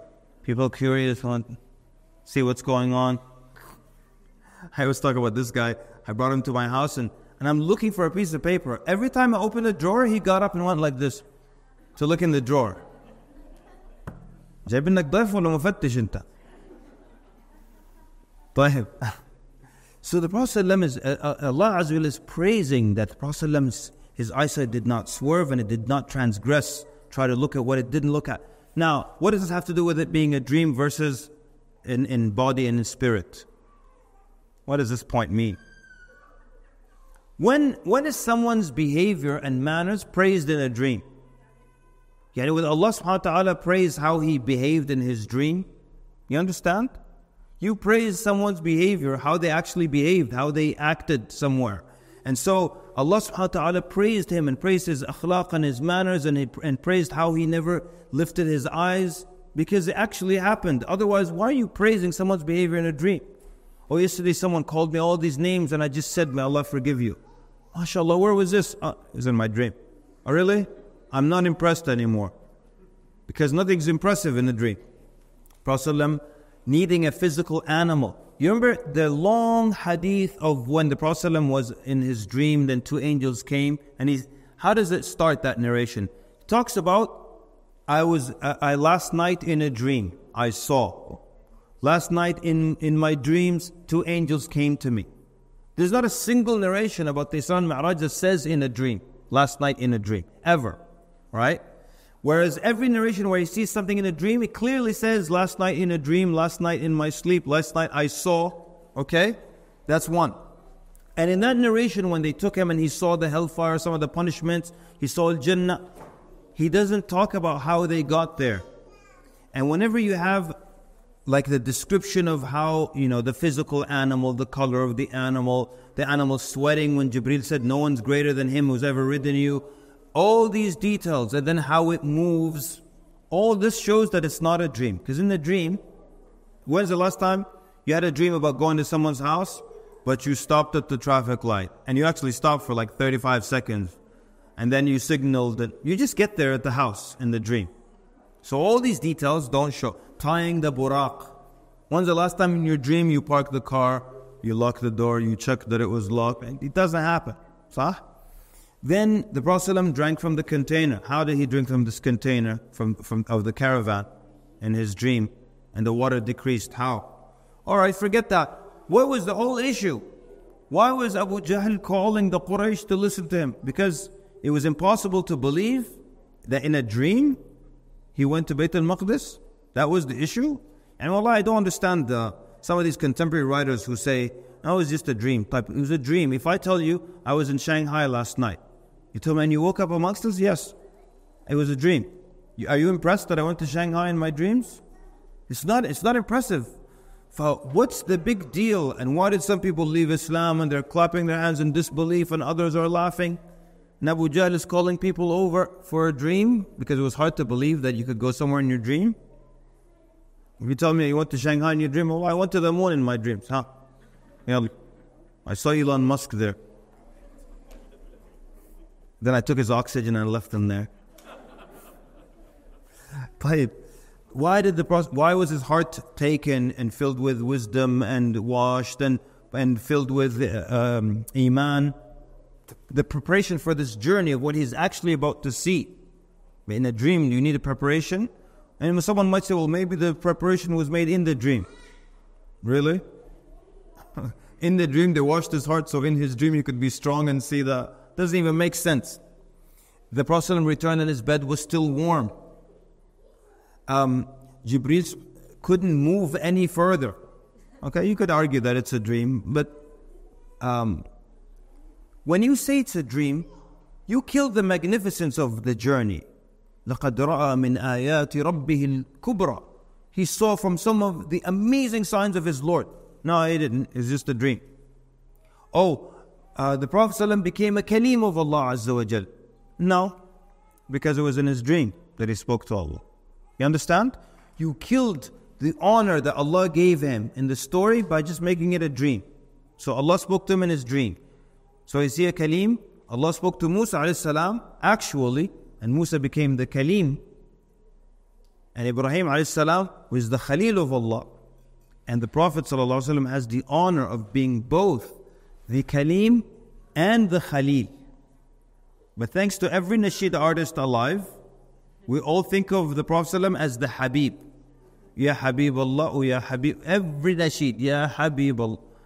Khalil, Al Khulla is a higher level of love than being a Habib. So we're demoting when you say the Prophet is Habibullah or Habibullah. We're demoting him. He's the Khalil of Allah. Azza so being a Khalil and a Kalim, both these honors, but now you killed one because it was just a dream. So he's not a Kalim anymore. The scholar said, look at the importance of the Salah, that all the commandments and the obligations came from through Jibreel or one way or another, except for the Salah, it came directly from Allah Azza wa. And that shows you the importance of Salah. And now you said it's a dream, now you killed it. You killed the importance of Salah. You understand? Yeah. Um, uh, also the mi'raj, not just not just the buraq being a physical animal for this journey, but in the dream you don't need the the, the riding instrument in such detail. But the mi'raj also was needed. Whereas in the hadith of dreaming of seeing the the hellfire and paradise, Prophet didn't mention the vehicle that took him there. You see that? Or in any other hadith, where the Prophet is describing a dream, never described the vehicle that took him to the heavens ever except here. Said then they brought forth the Mi'raj. Um, uh, the Prophet seeing Jibreel in his original form, which is a big deal. But now, now it's not a big deal because he just in a dream. He saw it in a dream. But he actually saw it, and that's why uh, Allah subhanahu wa ta'ala says, uh, where, where, what's the verse that says, uh, وَلَقَدْ رَآهُ نَزْلَةً أُخْرَى عِنْدَ سِدْرَةِ الْمُنْتَهَى and he saw him, who's him? Jibreel, another time. So, what was the first time? When he saw him after revelation, after the period that was known as the Fatrat Inqita' al Wahi, the cessation of revelation. And then when, this, when he saw Jibreel, the next time he saw him in his original form. And so, this is the second time he saw him in his original form, and Allah mentions it in the Quran that he saw him. All right, what else do we have? And then just in again in the dream of when the Prophet went to the heavens, like there wasn't the the repetitiveness of knocking on each one of the gates and then asking permission and who is it? And it's Jibreel. And who is with you? Muhammad. And has he been sent for? And then he welcomed them and came in. And every time all that was skipped the details indicate that it actually happened in body and in spirit. Um, what would also be the significance of describing the buraq and uh, the buraq, you know, neighing or sweating? What would be the the significance of describing this animal if it does? It's just a dream; it doesn't exist yet. I don't know. Like, how many of you enjoy? Okay, we probably we, we won't agree on this, but one of the things I can't stand is when my kids tell me their dreams. I'm like, I don't tell. It's just nonsense. Don't tell me. And then there was a. It's, it's not real. It didn't happen. It has no meaning, no tafsir, no significance. Just a waste of time. So what's the significance of saying the buraq فوق الحمار ودون البغل أبيض? What's the significance if this doesn't even exist? It's just a dream. Why do we even need to know the animal you rode in a dream? There's no significance whatsoever. Okay, maybe I'm just pushing this point too much here, but. Uh, and if it were a dream, the Prophet would have said it clearly. We said there are 20 narrations in Al Bukhari, 18 narrations in Sahih Muslim, and in other books also, and not a single one of them, not a single one says, I saw last night in a dream, or went, or I went last night in my dream to Bayt al Maqdis. Now you might say, um, why, why are you making a big deal out of this? Because this opens the doors to many other things, right? And that's why some of the books, uh, inshallah, when we start uh, our Sira class, we're going to start also by critiquing the the classic and the contemporary books of the Sira.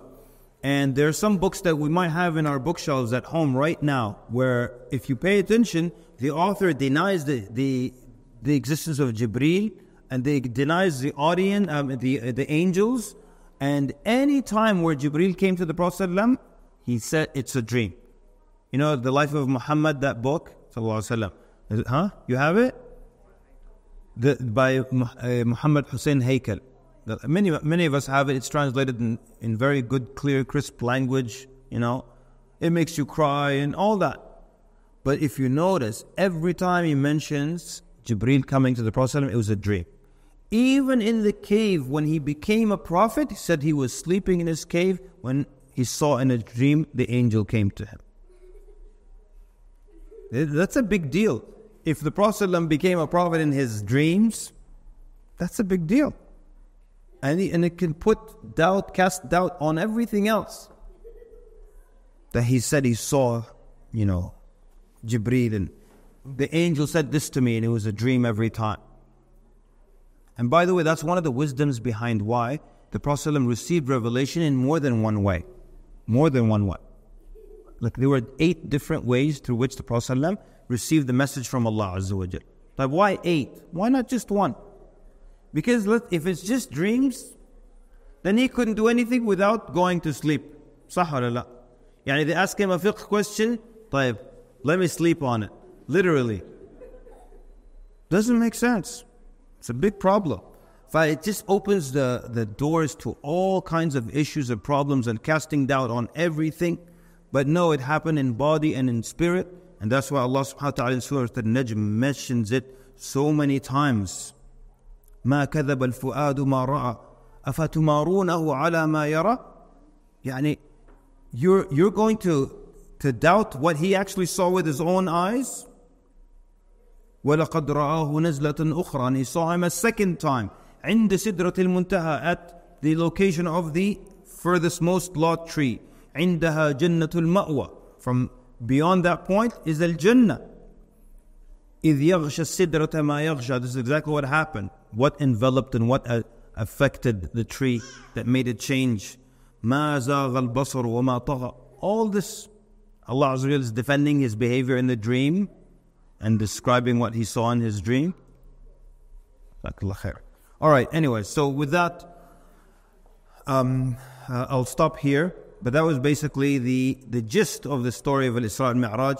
Believe it or not, the scholars have a lot of uh, discussions and a lot of details on why this and why that and why the significance of this and the other, and many, many, many, many different narrations. And uh, they authenticate some and weaken some.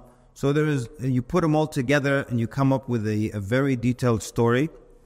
And uh, that is the story that the believers don't hesitate for one second in believing, while others, this is like the biggest issue to them. And that's usually the, the way of those who have doubt and those who are not believers. I remember, just to close with this, one time I was, uh, I was at work, I used to work at this company and this coworker says, You're Muslim? I said, Yes. She said, So you believe that your prophet rode on a winged horse? Because she's taking the weak narrations of the, the wings and all that stuff. And I remember I was confused at why she would ask a question like that. And this was before the da'wah days, so, but I calculated quickly. I said, Bet you she doesn't believe in God. Because if you believe in God, what's the big deal? Winged horse, winged elephant, winged unicorn, rhinoceros, and malik So I said, Do you believe in God? He said, No. I said, That's the problem. If you believe in God, you believe the rest. You know? Like, remember the hadith? I, am I'll just close with this. But remember when the hadith, when the Prophet said that while a man, this is towards the end of time, while a man was riding a cow, so already something wrong, right? Cows, you don't ride cows. While a man was riding a cow, it turned to him and said, I wasn't created for this. And then the Prophet says, I believe in this hadith, and so does Abu Bakr, and so does Umar. And they weren't even there. But he's giving examples of the types of believers that will believe it. Abu Bakr will believe this hadith. And Umar will believe this hadith. So he's saying, Will you? So when someone says, Look, a cow speaking pipe, Allah subhanahu wa ta'ala created the cow. And He also created animals that can speak. Have you seen them? No? What animals speak? You're like my children. Parrots, right? I don't know. There's this there's this Arab family. I think they're a Syrian family that has a parrot on Instagram. Have you ever seen them? Huh? This parrot, يعني عجيب, man. He's like, get up and pray, and يعني, and then of course he speaks to the children the way the parents speak to it. فضايح يعني. But the point is that, طيب, who created this this animal and made it speak? Can Allah make another animal speak? But people try to make a big deal out of something where there is no big deal. But anyways, I'll I'll uh, I'll stop here. Jazakumullah khairan for attentively for listening attentively and for coming. Sallallahu barak ala Muhammad wa ala alihi wa sahbihi ajma'in. Wassalamu alaikum wa rahmatullahi wa barakatuh.